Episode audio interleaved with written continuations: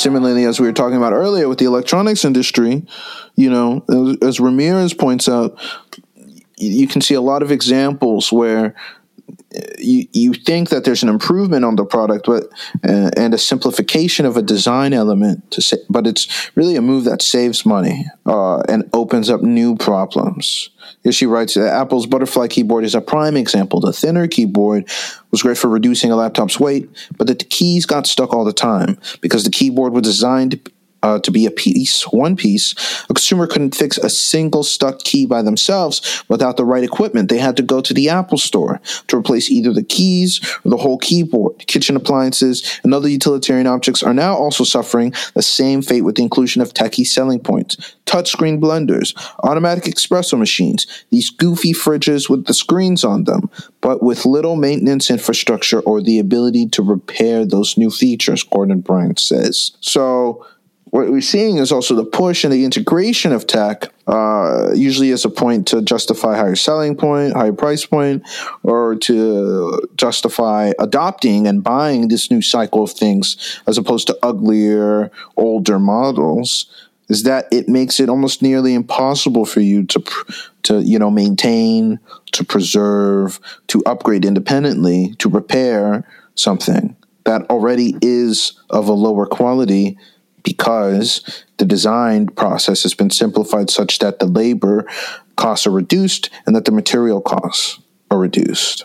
One of the things that I find wild is like not just in my lifetime, but my uh, and my lifetime as an adult have seen the price of of laptop computers going from absolutely like unattainable to someone that you know can go to Walmart buy a two hundred dollar laptop for next to nothing. I mean, you're not guaranteed how long it's going to last. But electronics recyclers, that is that's their job now, is like handling all this stuff, and even then they're inundated. Like every every holiday season, there's you know people dropping off old TVs because they got a new one, and I don't think it's just you know like they're talking about in this article the the environmental costs of this are just staggering and companies are content with that because they're making money and because they know that stuff doesn't last. Like Jathan and I, our mom has a blender that she's had since before I was born, and she keeps it clean, and it hasn't had given her any problems in f- like 44 years. The ability to make stuff like that to last is there. It's just nobody wants to do it anymore. I mean, shit.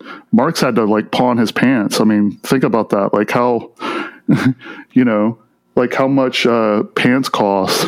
Nowadays, he could just go to any Gap and walk out with five dollars with a new pair of pants. Like he'd have to pawn his shit back in the day. That's how like expensive, well made stuff was was for the commoner. Yeah, well, I mean that's the thing is that things, consumer goods should lower in price and maintain quality over time, right? Like that is that is the one promise of the material goods, the material wealth of of, of capital, right? I mean this is this is literally how Marx begins Capital Volume One: is that capitalism presents itself as an immense accumulation of commodity that that is that is at least the one promise is that you should be able to buy stuff um, and and, and it, you know the price gets lower over time so people can buy more stuff but the quality remains the same. But that's but that's not what has happened. I mean i think you know all the dynamics ed has just laid out you know uh, building on uh, uh, izzie ramirez's piece in vox is really telling i think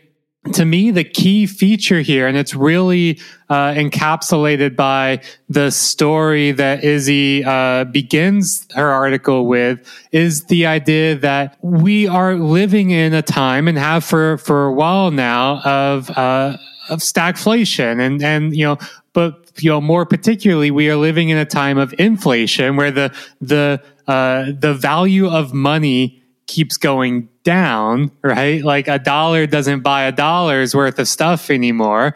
Uh, whereas wages have been stagnant for a very long time. So what does this look like?